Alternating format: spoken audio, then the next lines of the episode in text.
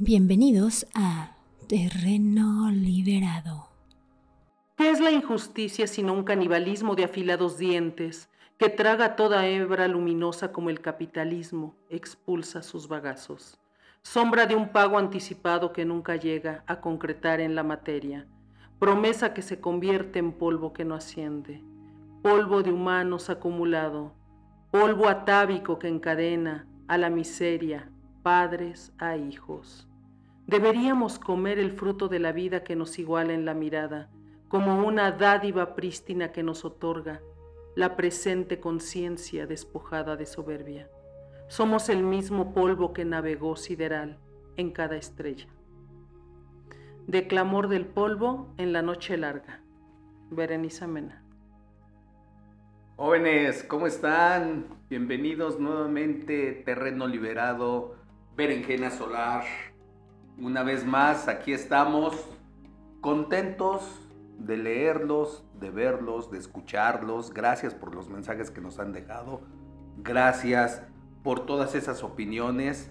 Y, y súmense, inviten a todos a sumarse. Acuérdense que aparecemos en redes sociales como arroba terreno liberado.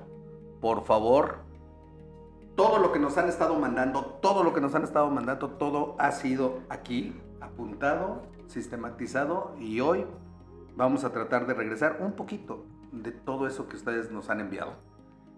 Berenjena Solar, ¿cómo estás?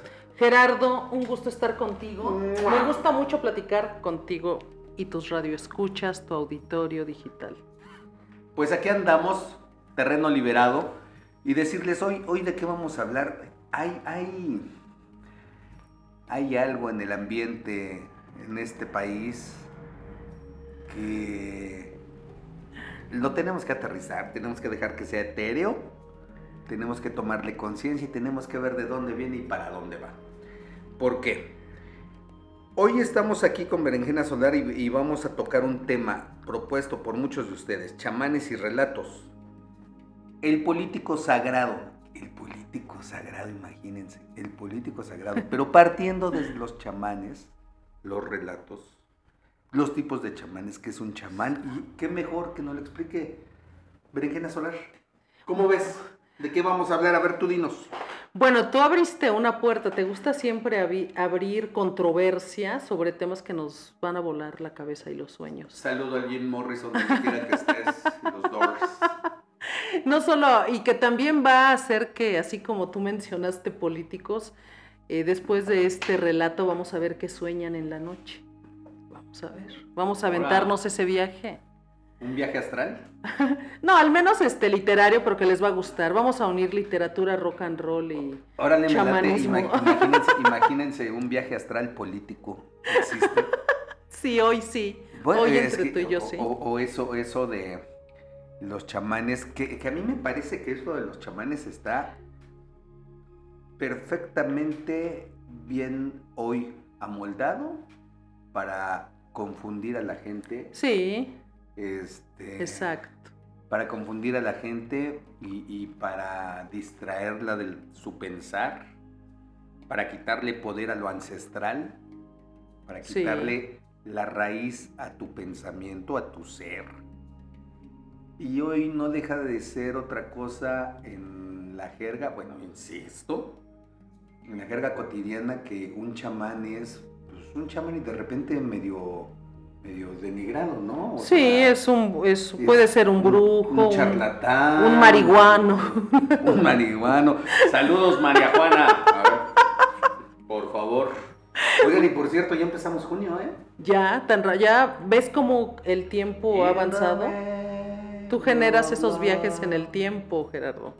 Pero bueno, no. A ver, Igual, te escucho. igual después de este programa tú Vas. también decides entrarle a esto. ¿A dónde? A ser Un hombre, este, un hombre, un chamán político un sagrado. chamán político sagrado. ¿Qué es? A ver, definen eso. Mira, yo no soy como tal antropóloga, siempre hemos visto esto desde el relato y la literatura, Sí. pero hay varias, me gustó mucho, traje un concepto que, que pienso que, que nos centra dejando fuera todo lo esotérico y lo cochón y las drogas. Vamos a centrarnos.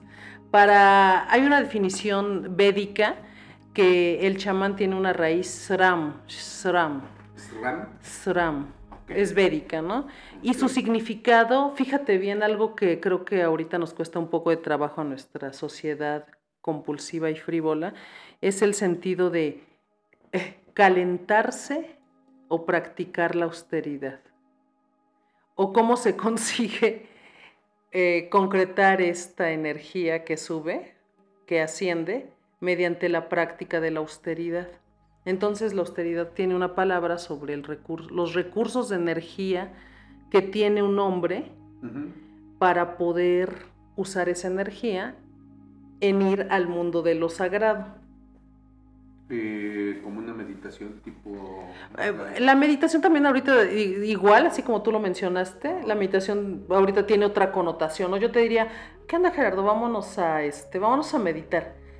Eh, para ser verdaderos hombres tendríamos que restringirnos de qué, bueno, eh, en la forma en que nos alimentamos, en cómo respiramos y sobre todo en despejar todas estas telarañas de mente que tenemos. Entonces, Efectivamente, porque todo lo que te metes al cuerpo es todo lo que expulsas. Exactamente. Entonces, para construir eso necesitamos eh, un silencio interior. El reto para nosotros es que vivimos en ciudades, ¿no? Pero sería bueno hacer este contraste porque, por ejemplo, la definición antigua, eh, primitiva, neardental incluso, eh, originaria en Asia Central, Mesoamérica, Oceanía, en estos pueblos antiguos, era que la figura del chamán es una figura de conocimiento, una figura mística, sacerdotal, política, eh, legado desde el paleolítico, y que sobre todo también trabajaban, para llegar a esto tenían que trabajar sus visiones, sus sueños, eh, ser curanderos, videntes y antes, por eso volvemos una y otra vez al relato oral, antes de lo escrito, eh, cómo nos comunicábamos con las imágenes. Y estas imágenes, ¿cómo nos son dadas? Pues nos son dadas con los sueños y las pesadillas, eso de una forma inmediata, humana pero hay otras visiones, así como existen estas cuevas donde el arte se expresa, una sola imagen nos habla de un testimonio, de dejar un testimonio de vida sobre la experiencia de matar mamuts, ¿no? Y eso habla ya de un relato de una era. Entonces, yo te diría como hombre político, ¿cuál es tu visión?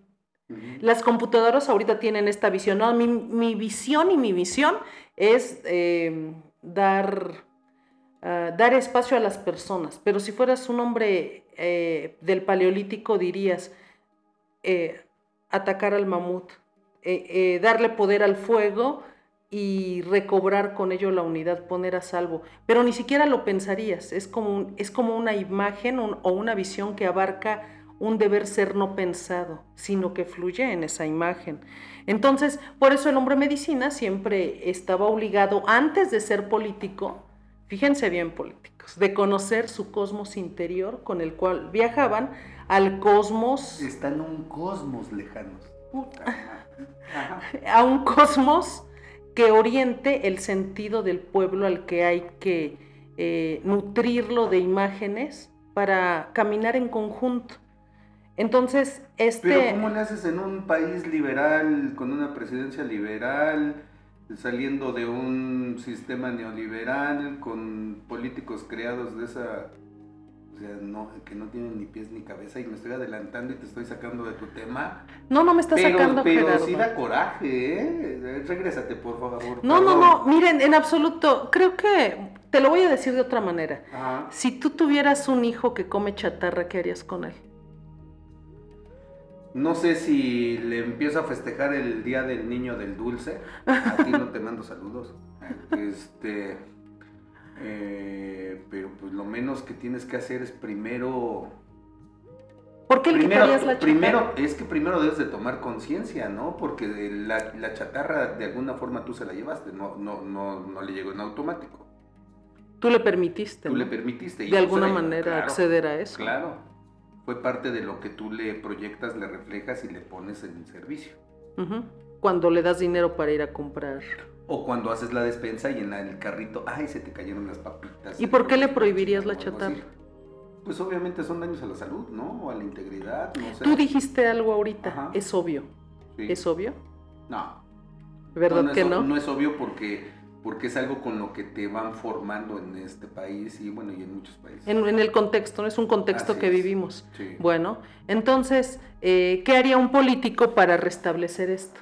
Si tú quieres empezar, ya no eres paleolítico, haces tu viaje, danzas el fuego, viajas a este 2023, eh, te tendrías que desintoxicar de, de algo que, tu que nubla a tu mente, porque ellos tenían formas de establecer esa rutina de trabajo. ¿Y cuál era? No era comer sopas ni, ni intoxicarse. No. Es algo que todavía tenemos ahorita, Gerardo.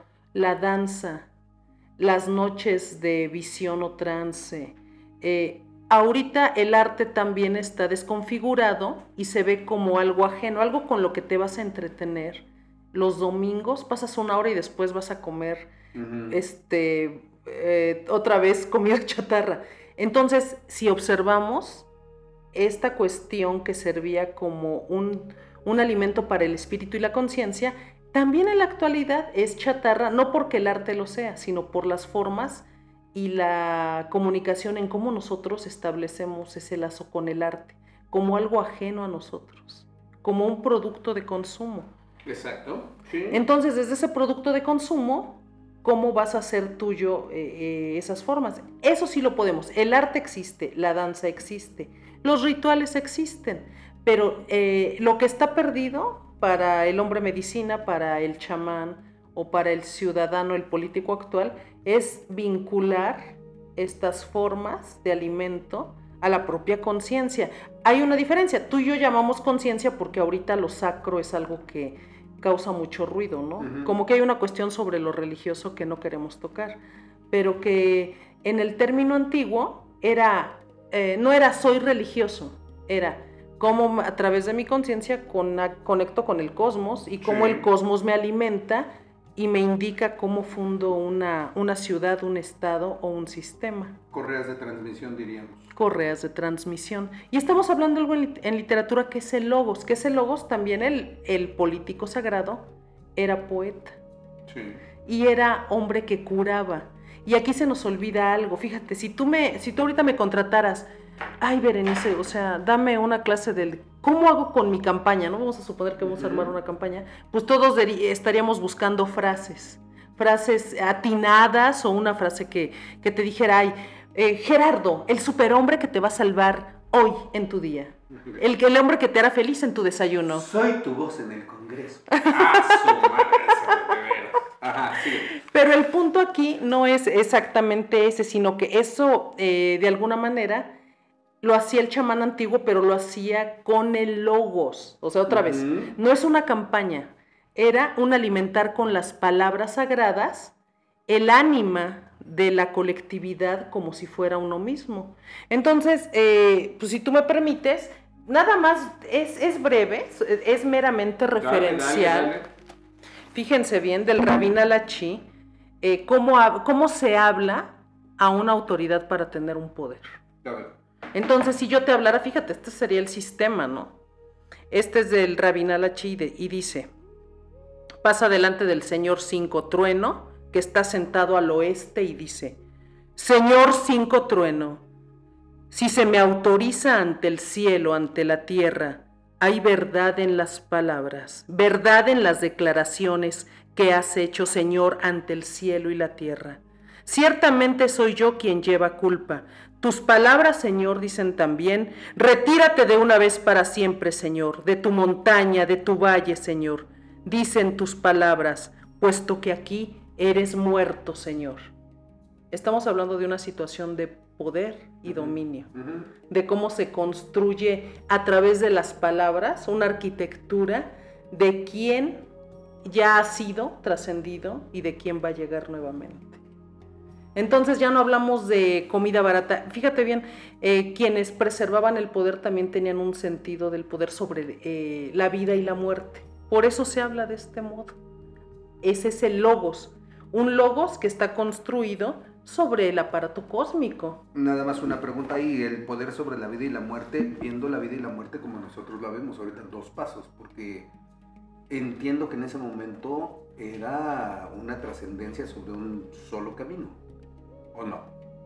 La trascendencia, bueno, el camino es lo que hemos venido comentando en programas pasados sobre Ujú. el sentido simbólico del árbol, Sí. de los trece cielos, del, eh, de los otros caminos al inframundo. Entonces, decir eso es atravesar, o sea, decir un, un camino es atravesar un complejo, Sistema. un sistema complejo, un axis mundi. Algo que atraviesa. Entonces, todos involucrados en esas palabras, ellos no te permitirían una chatarra de ese tipo. Inmediatamente te vas al inframundo. Atravesar todas las pruebas posibles, astillado de obsidianas, con vientos que te van a rasgar el alma, te van a despellejar, ¿no? O sea, hay un pago de usar el logos mal. Yo creo que esa sería la gran lección que no es tan metafórica para entender que el poder está en las palabras que decimos y cómo establecemos esa relación con los otros. Y fíjate, ahorita que tú hablas de eso, a mí me gusta mucho también revisar sobre la- las neurociencias.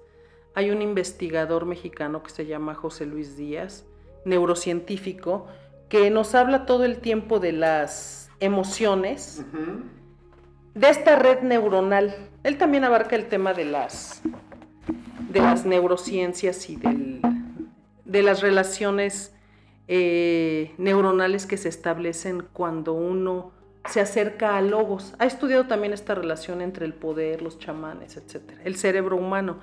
Pero aquí él nos habla de un tema que está relacionado con el logos y el poder, que son los actos mentales. Entonces, usar el logos no es nada más decirle al otro, eh, soy Gerardo y te haré feliz en la mañana. Acuérdate de mí en tu desayuno. Soy tu sonrisa de café a mediodía.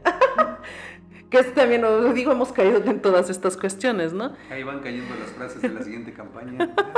Ajá. Él nos establece que usar el logos también se refiere a sensaciones, pensamientos, emociones, imágenes, intenciones, recuerdos, percepciones.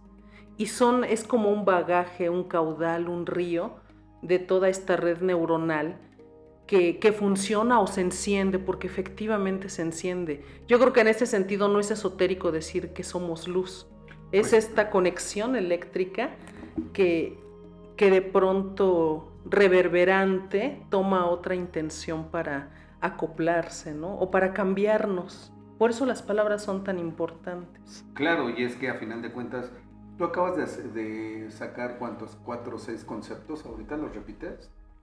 De José Luis Díaz, Sí. sensaciones, emociones, pensamientos, intenciones, recuerdos, percepciones, pensamientos. Y, y justamente todo eso es cada uno de los seres humanos.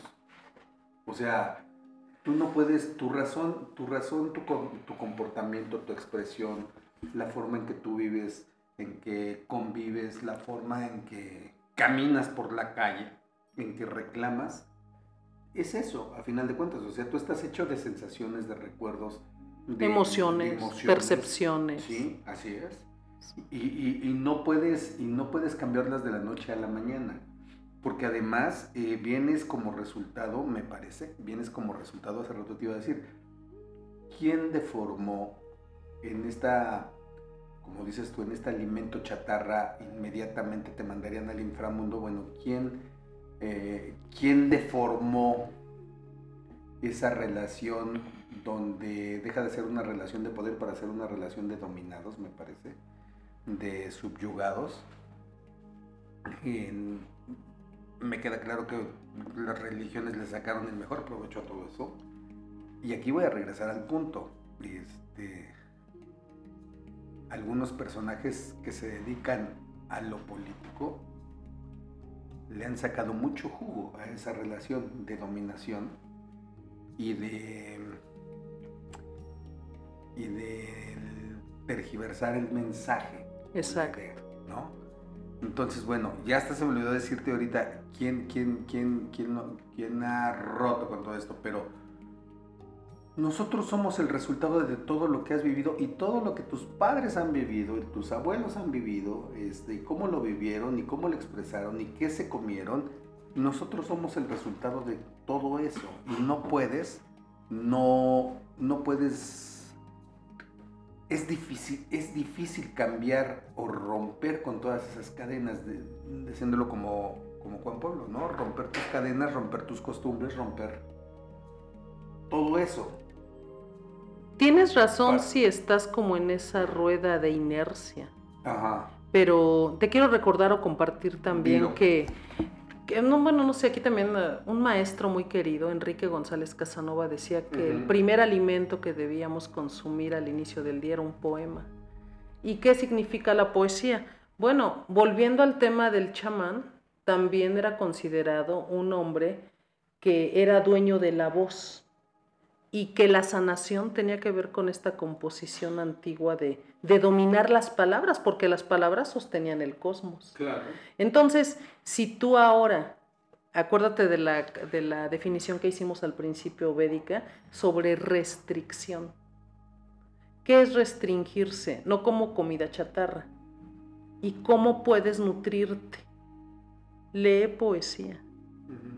Porque tu cerebro va a poder otra vez destejerse y armar nuevamente una urdimbre que pueda contener otra vez. Podemos, así como la inteligencia artificial que ahora parece que nos domina, bueno, yo hago aquí una, un punto clave, no, no, no, mi singularidad, mi propia particularidad, como yo y de cada uno de nosotros, tiene esa forma de, de reincorporarse, de tejer, de tejer la urdimbre cerebral.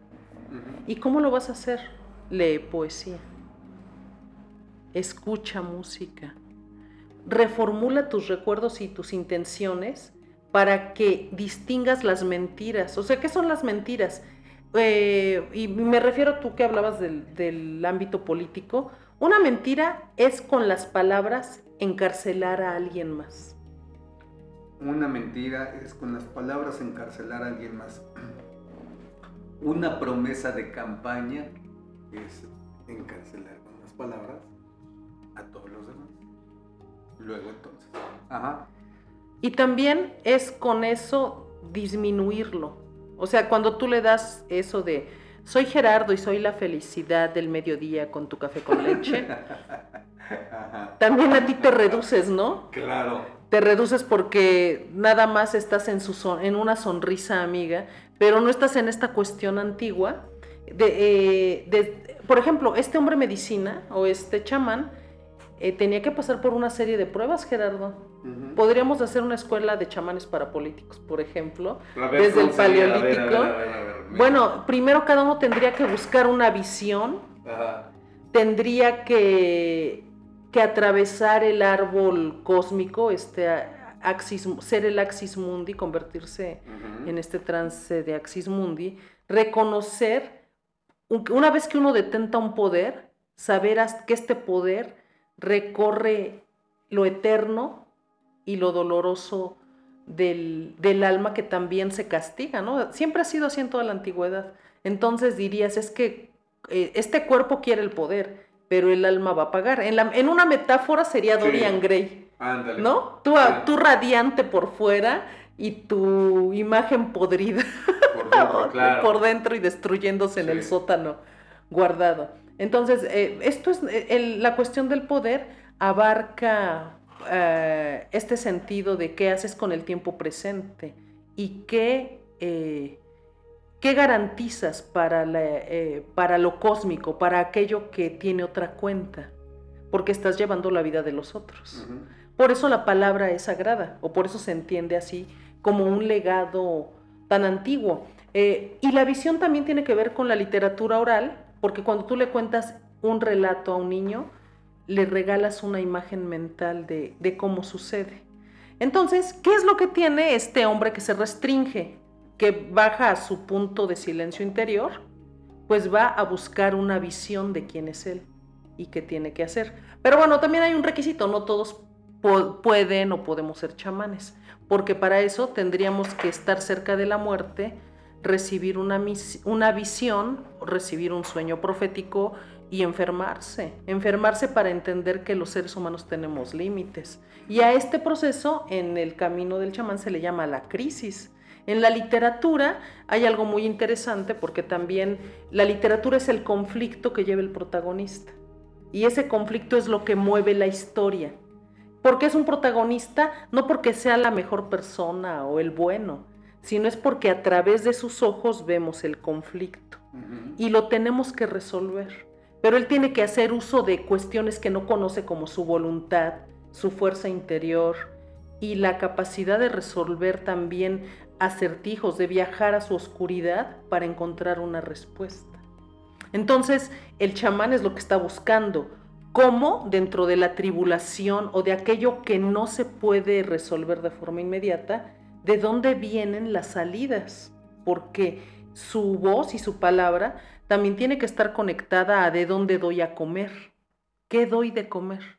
Y entonces vemos que el alimento eh, no es solo la torta o no es solo la producción, sino es la palabra que reordena o que da una dirección. Por eso es que ahí no te valdría este, tu, tu lema de campaña, ¿no? Te voy a hacer feliz con tu café de olla, ¿no? necesitarías, necesitarías darme cocoles con pinoles sagrados, necesitarías eh, hacer algo que, alimente más, que dé placer, que dé gozo. Le estás, le estás quitando el trabajo o estás desenmascarando el trabajo de los publicistas y todos aquellos que hacen las campañas políticas, ¿cómo se llaman aquellos?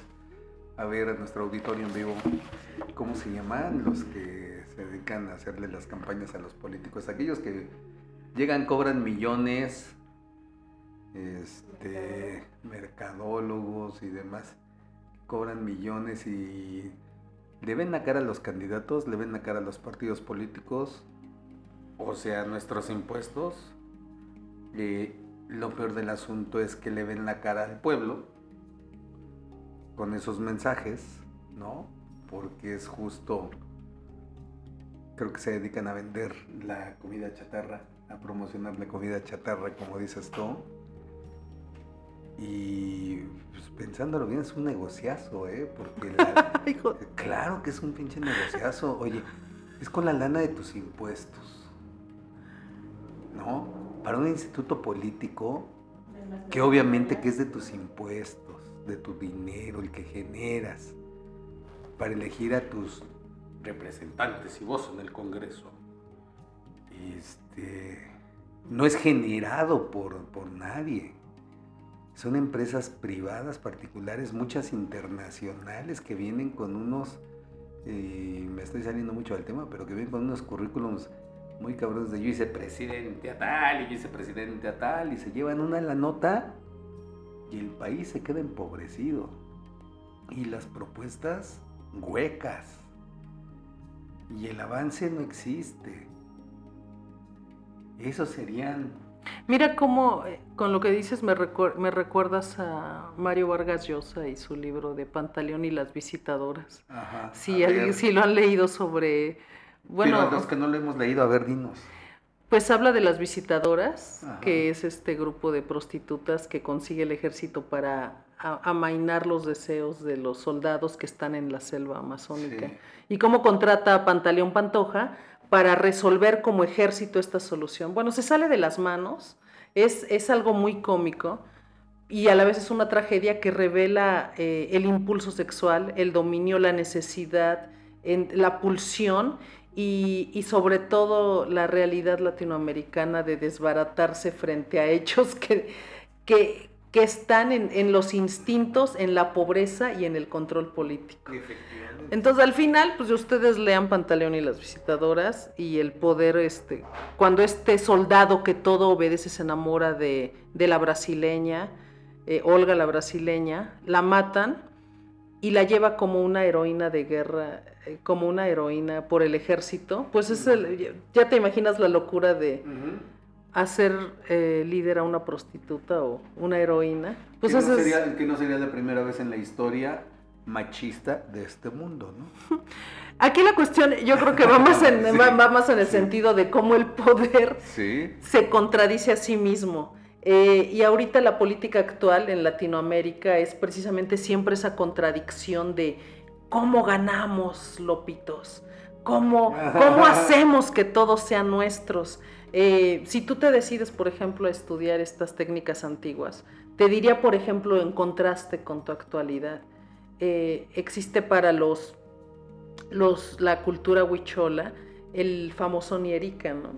Este escudo de protección contra tus enemigos que tú tendrías que construir y que tiene relación también con lo cósmico, con este mapa, con este cosmograma del universo, en cómo establecer tu yo frente a los poderes cósmicos, cómo construir un escudo de resistencias, qué visiones te va a dar ese escudo para hacer un embate a, a lo terrible que tú no puedes controlar. El poder, el poder tiene un límite y también es cómo enfrentas aquello que sale fuera de tu mente y de tu control y tu manipulación. ¿Cómo le haces? En este sentido, la antigüedad tiene los relatos y los rituales.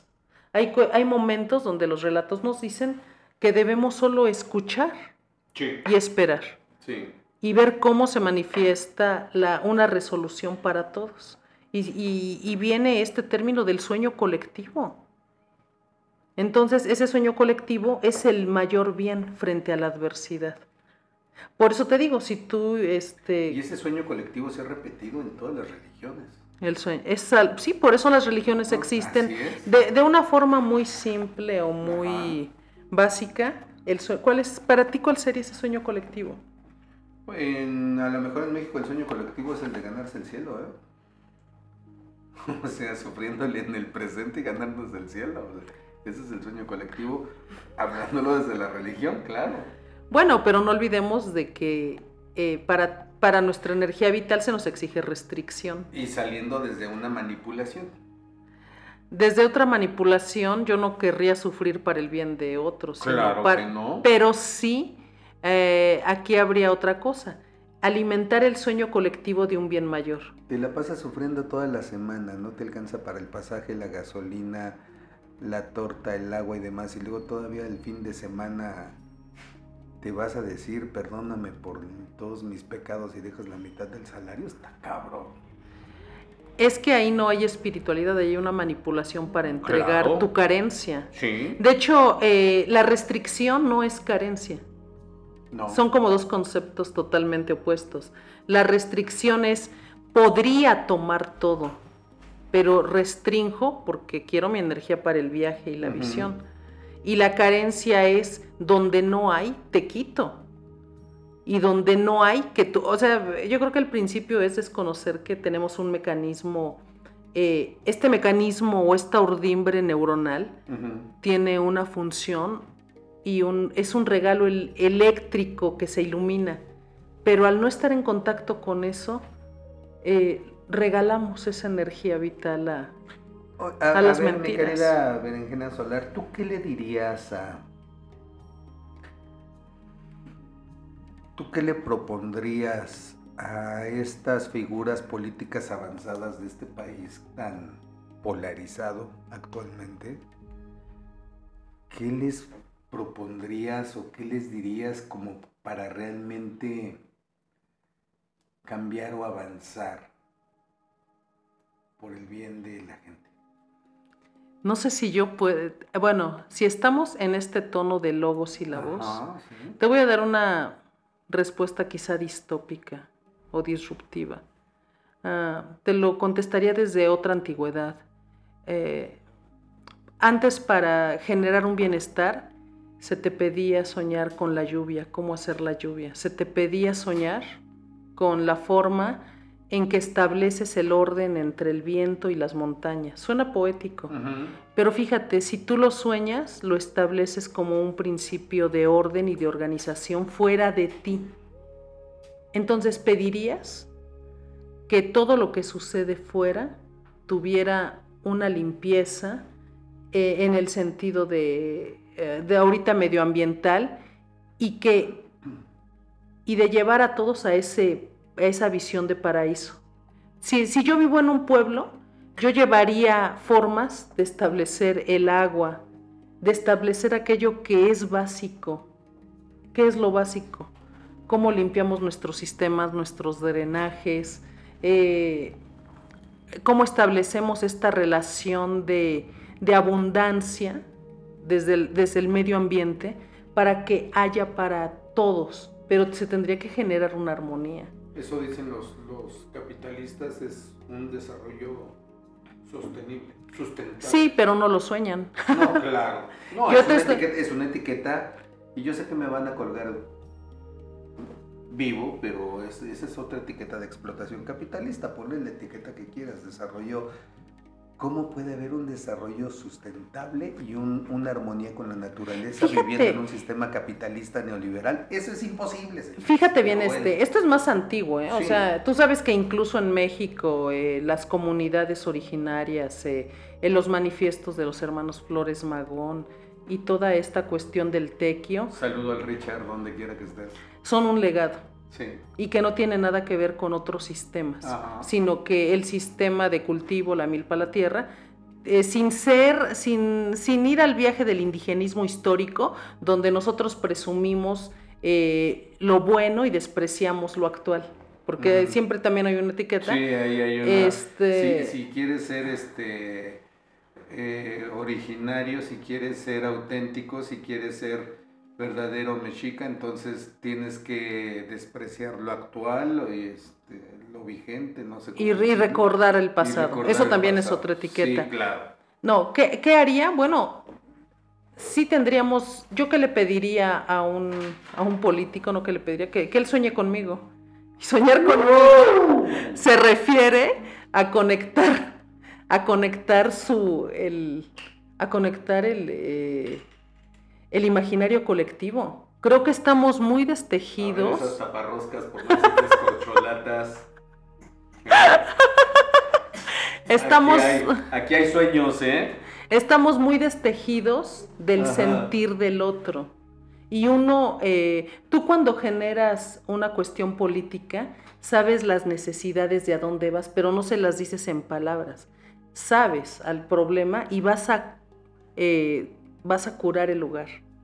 Vas a establecer que hay una solución para eso, pero no es una solución de, este, ay, ahorita te mando a mi compadre y que te lo resuelva. Bueno, en los sistemas políticos, en las instituciones políticas de partido en México, sí, algunos, este, sí te dicen, ahorita te mando a mi cargabolsas, a quien trae, Exactamente. eh, esta persona trae la libreta, pero la otra persona trae la pluma, y dices, a ver, güey, pues si tú estás aquí, resuélveme. Y en otras no, en otras es una vinculación, en otros institutos políticos es una vinculación directamente con las masas, con la gente. ¿no?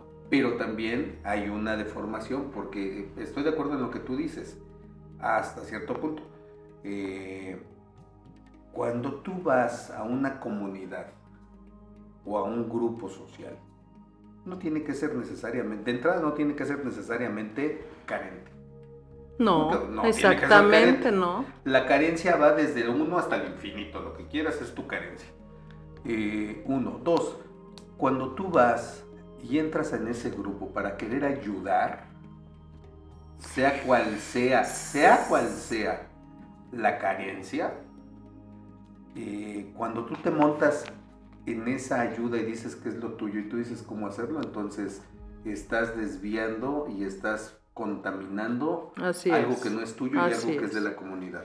Entonces lo primero que tienes que hacer es realmente llegar con humildad, aprender de la gente. Fíjate bien cómo lo dijimos desde el inicio. Restricción. Si un hombre quiere ser, eh, pertenecer a un grupo de conocimiento, la primera es- palabra es me restrinjo de los privilegios del tienes que exceso aprender. Y de la mente que codicia o de la mente que Así quiere es. para sí mismo cómo sacar ventaja de eso. Desgraciadamente estamos en un sistema de partidos que está, pues eso es lo más lejano, ¿no? Porque... Pero se tiene que decir, Gerardo. Porque todos buscan sacar provecho para su persona. Sí, por eso es que también Y los... no, saludos a todos esos chapulines que están del PRI, al PAN, al PRD, al PT, a Morena, todos. Sí, pero quiero que volvamos al punto inicial, Gerardo. Cuando Ah. es, este, eh, si tu doctor te regaña porque ya tienes los triglicéridos altísimos, la glucosa y la presión por comer comida chatarra, es lo mismo. Estamos hablando de un logos. Sí. Y el logos que alimenta a todos. Ese logos ha- hace o ha impedido que los ciudadanos tengamos una también un actuar eh, con una sinergia. Es que ese chamán que hace ese logo, se entiéndase, un político con una verba bastante amplia, pues te crea fantasías espantosas. Pues porque, porque los seres humanos en la actualidad también nos alimentamos de una frivolidad, ¿no? Y no tenemos una, un resplandor interior que diga yo no acepto esto. Bueno, estamos generalizando. yo sí, pienso que hay un, factor humano que es eh, estudiar, pero no solo desde el logo, sino para interiorizar, que es el que nos hace defensa de, las, de esas cuestiones. Pues es que es lo que cuesta más trabajo. O sea, dice mi querido maestro Adolfo Oribe, te mando un fuerte abrazo Adolfo. El pensamiento razonador es el más difícil, ¿no? el que cuesta trabajo y el que te consume la energía. El pensamiento evolutivo es el que dice sin bronca, va. Ah, mira, para romperte también la percepción ahorita. Nada más la percepción me va a romper, nada más me va a romper la percepción. Para el chamán también tenía que atravesar pruebas, pruebas de resistencia mental, de conciencia y, creo que tú, tú me dijiste, ¿no? ¿Qué harían estos? Tienen que atravesar pruebas interiores. Creo que el ego está demasiado suelto y eh, las pruebas también se referían a un concepto, por ejemplo, que se vivía en, el Polo Norte sobre los, eh, los chamanes andróginos.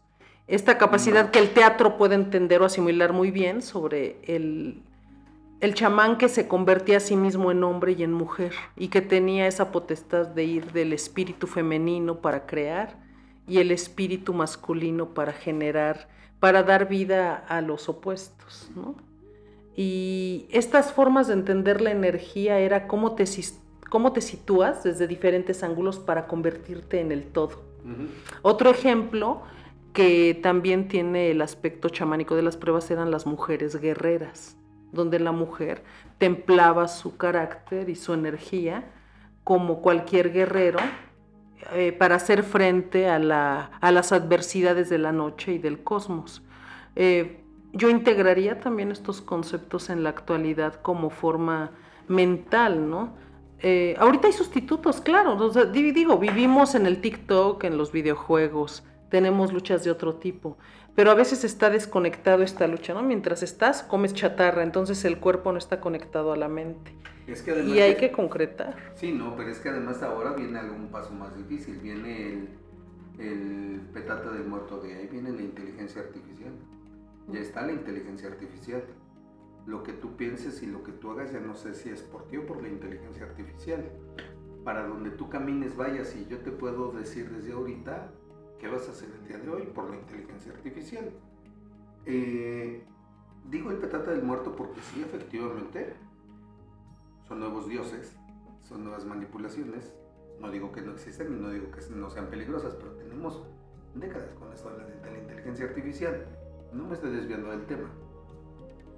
Pero hoy cuando tú hablas, por ejemplo, de las mujeres guerreras, eh, en algún momento también pudieron, y no por el asunto de mujer, también pudieron haberse utilizado como inteligencia artificial.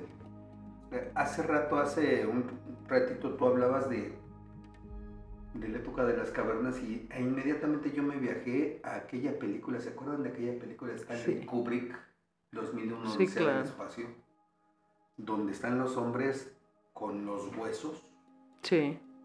Y en medio llega y cae una nave, una nave, una máquina que lo toman como Dios, que lo toman como alimento, que lo toman como todo. Así es. ¿No? Así es. Este, y si yo me voy, porque lo decías también, y si yo me voy, me remonto a esa época, bueno, y hasta, me voy hasta con los Luises, nosotros seríamos la materialización de la inteligencia artificial en este momento. Eh, ¿Nosotros seríamos la materialización? Ajá. No, nosotros estamos frente a la era de la inteligencia artificial. Por eso, pero, pero desprotegidos. ah, sí, sí, sí. Con respecto a aquello, nosotros seríamos la materialización de la inteligencia artificial. Esto sería la inteligencia artificial. y para ti es algo de lo más común. Y me puedo ir más atrás y más atrás hasta llegar a una, este, no sé, una máquina de escribir si quieres, que hoy es de lo más... Eh, ¿Se acuerdan de, aquel, de aquel, la- aquella promoción donde está el joven diciéndole al papá, órale, qué chingón, hasta es una máquina que imprime al mismo tiempo que vas a escribir? Sí, es cierto. Y es una máquina de escribir, ¿no? De rodillos, o sea, Así es cierto. la hoja. dices, "Ah, no, Está muy no, bueno tu ejemplo. está, eh, sigue, siendo, sigue siendo eso, ¿no? Este, entonces, no me quiero desviar más, pero tratando de armar todo un contexto, a mí me impactó mucho el asunto que tú decías, lo del político sagrado y lo del chamanismo. Que yo, yo partí del asunto de que los chamanes están desvirtuados, están denigrados, están vapuleados. por esta- Fumados. sí, por esta, por esta sociedad, ¿no? Que mientras la gente tenga mayor poder, menor va a ser su crédito, su sabiduría, su aprendizaje y su aplicación. Entonces, mm, te regreso la palabra, pero a ver, dime. Me gustaría que nos centramos en eso de el político sagrado. Fíjate, ellos tenían algo sobre el canto sagrado y construir su voz. Si ellos no construían un canto personal que emergiera de ellos, no tenían la voz para sanar también al otro, para hacer curaciones colectivas. Ajá. ¿Qué es la voz? La voz es todo lo que emerge de, tu de un interior trabajado. Es el Sí. sonido, es la reverberancia, es esta forma de llamar y nombrar las cosas. Entonces, no es para cualquiera. Tú tenías que construir precisamente este aparato de palabras para romper los conflictos y las crisis y las enfermedades. Porque además también por medio de la voz, en algunos momentos ya seas, como hoy me lo enseñó mi abuelita, brujo blanco, brujo negro, pudieras por medio de la voz sacar lo negro de tu espíritu para dañar. O sacar lo malo de tu, de tu ser para dañar. Por- Sí, O la atracción hacia un paraíso, ¿no? No, pero también sí se pueden dar, eh, bueno, al margen de todo, este político también tiene que dar palabras de esperanza. No, la palabra esperanza ha sido tan, eh, también Sí, tan, ah, sí. tan De campaña utilizada campaña que, híjole, no, campaña no quiero ni utilizarla, Claro. pero me gusta más la palabra dar consuelo. Y, y uso la palabra consuelo cuando hay situaciones de guerra, de mucho dolor, de muertos. Y entonces lo único que queda es consolar el llanto del otro. Pero aún para dar un consuelo, se requiere que emerja de ti aquello que efectivamente va a amainar la tormenta. Es que fíjate, ahorita que dices eso de consuelo y que emerja de ti, hay, hay un ejemplo, perdón, porque siempre lo saco y te vuelvo a interrumpir. No, no, Pero no. ese- esa acción de consuelo en esa gran tormenta que acabas de decir tú, son estos políticos de pacotilla hoy que llegan a dar consuelo con una pelotita y una muñequita el día del niño y se sacan la foto y explotan la fotografía y aquí estamos, todos en el Congreso dando juguetitos. Ese es el consuelo que hoy se da ante la gran tormenta y la gran crisis que, en la que estamos, en la que nos han metido todos ellos, Porque no hay voz. porque no hay voz. Entonces, por eso, ahorita sí yo creo que llegamos a un punto importante del, del político sagrado. La formación antigua era siempre cómo construir la visión para hablar conste. No estamos hablando de libros ni de personas, todavía no estamos publicando, ¿no? Solo de dónde obtienes esa voz, de la visión interior, del viaje, y cómo esta voz puede restablecer las palabras, los sonidos, para animar el, a- para animar el colectivo para construir sobre este colectivo las bases de una, eh, de una convivencia. Y, esto que es la convivencia, los ritos, la muerte, la vida, los ritos de, los ritos de paso que se conocen desde la antropología, la forma eh, en que entierras a los muertos, en que te casas, en que entregas. Es importante para tejer esta urdimbre social, pero que sabes que están soñando juntos o que se están acompañando. Sirve para tejer mi mano contigo. Y por eso funciona, porque le hablas a la enfermedad y al sentido del tiempo que es breve, que se va como una, un diente de león que sopla, pero que queda ese, ese día o ese resplandor. Entonces, al hablar del canto chamánico, eh, los políticos necesitan, frente a esta crisis, que estamos en crisis desde hace mucho tiempo, Sí. se necesita entender que siempre es la palabra Y eh, ahorita está muy sobrevalorada la inteligencia por la inteligencia artificial, pero ojo, hay una singularidad que emerge de una persona que se conoce a sí misma y que no puede repetirse en ningún otro. Claro. Y que cuando tú estableces el tema y la resolución al tema, porque la inteligencia lo que te da es la visión, pero la voz te da el mandato y te da el sentido de se va a caminar por aquí. Es la acción. La visión, la visión que se adquiere es los, la crisis o las pruebas que se van a atravesar y que tú ya viste. Y entonces ya puedes atravesar en conjunto, sin ser este mesiánico, sino es como ver desde otro modo, se puede atravesar ese camino, Entonces el chamán te ayuda a atravesar. atravesar las Te pruebas, las buen crisis. camino. En ese. En esa lógica En o en esa en esa visión antigua, Ajá. sí, lo que te hace es comprender el, lo hondo del abismo. Así es. y que tú sabes que podrías dar la vida para que te salves. Pero ¿en qué sentido te salvas? Sabiendo que, que tú das todo para que otros a través de ti sigan caminando. Si no se tienen esa, esos relatos interiores, será muy difícil hacer frente a crisis complejas. Porque también, eh, ¿qué hace la literatura? Son los relatos que atravesamos en la mente y con nuestras emociones. Por eso te dicen hoy los políticos que ante esas crisis solo, solo sobrevivirán los más fuertes. Exactamente. Pues ellos ya están haciendo desde ahí una selección. ¿Y Eh, quién, pero qué es para ti lo más fuerte, No, Gerardo? por eso, los políticos te dicen eso. Una selección de los más fuertes que es el que esté conmigo y en mi forma de pensar. Esos son los fuertes. Los que estén conmigo. Claro. Bueno, Porque si no eres débil y exactamente. no te vas a salvar, Exactamente. te vas a ir al cadalso. al cadalso económico, político, social y vas a terminar siendo quien eres o peor toda tu vida. Sí, el problema de ser peor en la vida es, es no soportar la vida.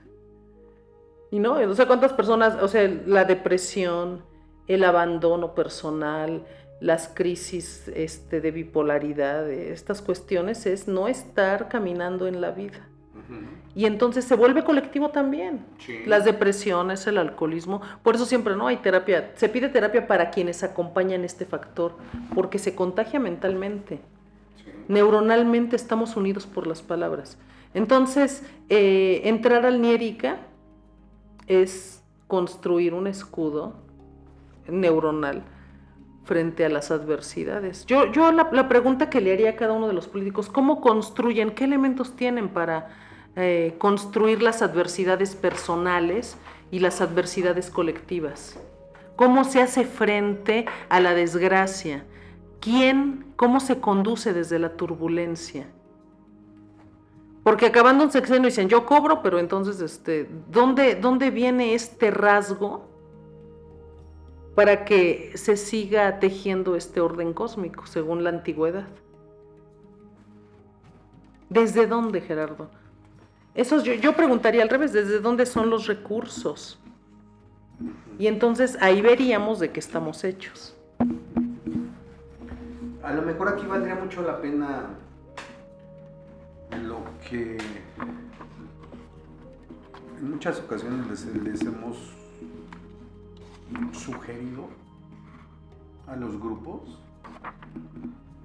en- pues que ellos tomen la batuta, Claro, ¿no? O sea, que no esperen cada tres años a ver quién va a llegar, a ver quién para, dice- para pedir. para ver quién dice el partido que va a ser. Ah, es que ya son los mismos, pero pues este eh, hay que ver quién es, ¿no? Pero son los mismos. Y, y nosotros decimos, ¿y por qué no toman ustedes la batuta? O sea, las necesidades están aquí. No, el- ellos, como dices tú, con el poder de la palabra, lo único que hacen es evidenciar las Carencias. las carencias, jugar con esas carencias, restregártelas en la jeta, las carencias, y diciéndote, es que hoy toma mucho poder lo, con lo que acabas de decir. Sigo diciendo, soy tu voz en el Congreso, yo te represento en la madre. O sea, este, digo porque esa- esa- eso sí yo siempre lo he criticado, ¿no? Tú no eres mi voz, yo tengo voz propia y, y, y me puedo representar, ¿no? Pues a final de cuentas. Pero hoy con lo que tú estás diciendo, eh, toma mucho peso eso de soy tu voz en el Congreso. No, no, no, no. Bueno, pero este... Sí, Sí, es una factura impagable. Es una factura impagable. Sí, es una factura impagable. Que imagínate tú soportar ser responsable de 100 mil diciendo yo te lo, y yo aparte te, te voy a resolver todo esto. Pero no lo resuelven y eso es, eso es lo de la Pero la carga, fantasía, sí, claro. la carga simbólica es pesada para quien lo dice. Quizá No Bueno. creo, no, no creo, te voy a decir por qué. Porque ellos cumplen. O sea, tontos no son. No, Ellos claro. cumplen. Y siempre, y, y pondré el mismo ejemplo que lo he puesto 50 veces. Porque dicen, yo voy a ser tu voz en el Congreso. Con esa frase me va a quedar ahorita, ¿eh? Soy tu voz en el Congreso. ¿Qué? ¿Cuál es tu necesidad? El agua. Chingón. Va. Ya votaste por mí, la llevo al Congreso. Necesitamos agua, necesitamos cuidarla, necesitamos este, proteger los mantos acuíferos, la recarga, la, lo que quieras. Voy a hacer una iniciativa. Y luego, ya propusieron una iniciativa, no pasó. Y regresan con los de la necesidad y dicen, ya, ya "Me- lancé tu metí iniciativa. la iniciativa, pero ellos no quisieron, Sí. no pasaron. Ustedes no estaban, yo ya cumplí. Punto. Se acabó el asunto. Y entonces, ¿dónde queda el trabajo para atravesar las turbulencias? Exacto, ¿dónde quedan esos chamanes o esos... eh, que en la antigüedad se resolvía. Justamente, a ver, si tú lo que necesitas es atravesar una crisis, quien te ayude, sumar fuerza, hacer equipo, tener una sola voz para esas necesidades, ¿no? Así Crear es. un sistema. Por eso es que no hay quien te represente realmente. No. Y hoy, sí, claro, y hoy dices, o estás conmigo o estás en mi contra. Esa es la otra, ¿no? Te vas exactamente hasta el otro lado del asunto. Estás conmigo, estás... Y si no estás conmigo, entonces eres de lo peor.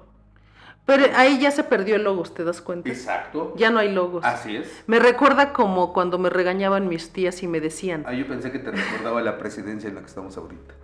Ajá. pero es algo muy básico que aplica para todo. De, entonces la mentirosa soy yo. Ah, sí, es cierto. Saludos a todas esas tías, claro. Entonces la mentirosa soy yo. Puta, ¿Para dónde te Entonces- hacías, no? Entonces, ¿dónde quedan los niveles de realidad o de, o de cómo tú construyes lo que ves? Es, es algo así de dogmático y de cerrado. Sí. Son caminos cerrados. Sí. Y cuando te cierras el camino, surge en el ciudadano eh, el abandono. Camino cerrado, abandono. Y ya, destruiste el, el tejido. Pero el problema, el problema es que, bueno, ahí sería un ganar-ganar para el político. Porque Sí. destruyes el tejido y ya sabes. Ya no hay reclamo. Y es una, no hay reclamo. Dos, siempre lo he dicho, por cinco minutos que me pare frente a un grupito de personas y me mienten la madre, voy a cobrar tres años. Está toda mal. No se vuelven a aparecer en tres años. Mira, yo creo que el gran Tres, descubrimiento... termino. Por eso es que nosotros hemos dicho a toda la gente, a ver, invierte los papeles. O sea, cuando tú trabajas en tu necesidad y, ok, quieres esperarte tres años a que vengan a ver al que te presenten cuál es tu opción, pues entonces sí pregúntale, a ver, esta es la crisis en la que estamos nosotros, ¿cómo le hacemos para atravesarla? Fíjate que desde la literatura, la, crisis es el sentido de la, de la literatura, cómo resuelves el clímax, cómo te enfrentas al adversario. Y sobre todo el tema del protagonista en teoría literaria es que él siempre tiene la respuesta, pero aún no lo sabe. Y por eso necesita atravesar el camino. Y el antagonista significa el que es opuesto a la voluntad. No es el malo, es el que te hace crecer, porque si no tienes con qué hacer frente, jamás vas a sacar de ti todos los recursos disponibles. Así es. Y eso es teoría literaria, por eso Moby Dick, por eso Mm. este, bueno, toda una serie, El Quijote de la Mancha, ¿no? Que hace, son, son relatos de una realidad, Bueno, desde donde se eso- observa, desde la eso una locura. escultura llamada David Goliat. David y Goliat. Esto- esos relatos, ¿por, por qué creen que es importante? Yo, yo sí pediría, ¿no? O sea, los políticos, ¿por qué es importante que tengan poesía y literatura? ¿De dónde se sacan las alegorías, los tropos literarios para atravesar caminos? Ese es el ¿Existe viaje. la poesía política? Ah, bueno, sí, claro. Es todo el, todo el movi- todos los movimientos eh, vanguardistas de ¿Y los no años hacemos 60 un y programita 70. así? ¿Quieres eso? Con todo gusto. Claro. Las palabras. ¿Cómo lo ven? un, un- un programita con berenjena solar de poesía política o política, poesía no. Poesía política que nos diga berenjena solar. Claro, porque se, los ideales, o sea, hay que recordar, es tan fuerte esto que se da la vida por ello. Sí, claro, y si no. Hace rato hablaste de Ricardo Flores Magón. por Exacto. Este, Este, y esa, en esa historia tan romántica y tan, de repente tan, tan ajena, porque es muy dura. sí, Pero si alguien, y no hablo de los hermanos, nada más hablo del Richard, pero nada más vean la fuerza que tenía la mamá de Richard para Sí. impulsar a... Mazateca. Así es, para impulsar al hijo, Al eh, hijo. a los hijos y a Ricardo, lo que le decía, no sé si desde la inconsciencia o desde de veras la conciencia con todo el dolor que hoy te podrían decir, con todo el dolor de madre, pero sí con una gran conciencia, todo lo que le decía. No, y no solo eso, él hacía cuentos y sus cuentos eran de la injusticia que veía, ¿no? De las mujeres que no tenían para darles de comer a sus hijos, de las mujeres que no ganaban bien, de ese sentido de, de su mundo, de un mundo que él buscaba fuera un ideal. Y se sufre, o sea, entrar al mundo de la poesía y los ideales implica eh, algo que te va a dar mucha alegría. ¿Por qué darías tu vida, Gerardo? Ah, tenemos tema, hay tema, hay reta, Hay reta. hay reta. ¿Por qué darías tu vida, Gerardo? Ese es- ¿Por qué? lo vas a- Eh, me lo voy vas a quedar comer. con esa, ¿por qué daría mi vida? Digo, sí sé de entrada, pero hay reta y, y yo creo que, mi querida Berenjena Solar, hay tema para la siguiente. Sí, Este se quedó nuevamente corto, lo tenemos que continuar. Hay tema para la siguiente y, y decirte, este, vamos a revisar todos, todos los mensajes y todas las redes, eh, la- las redes que nos llegan. Acuérdense, somos arroba terreno liberado, arroba berenjena solar. Por favor, así aparece. Mándenos todo lo que quieren para el siguiente tema, preguntas, respuestas. Y, y- si quieren venir a grabar, vénganse a grabar, ¿eh? Aquí con Berenjena, este, se pone, ya lo vieron ustedes, se pone buenísima la plática. ¿Con qué cerramos, Berenjena? A ver, dime. ¿Con qué quieres cerrar?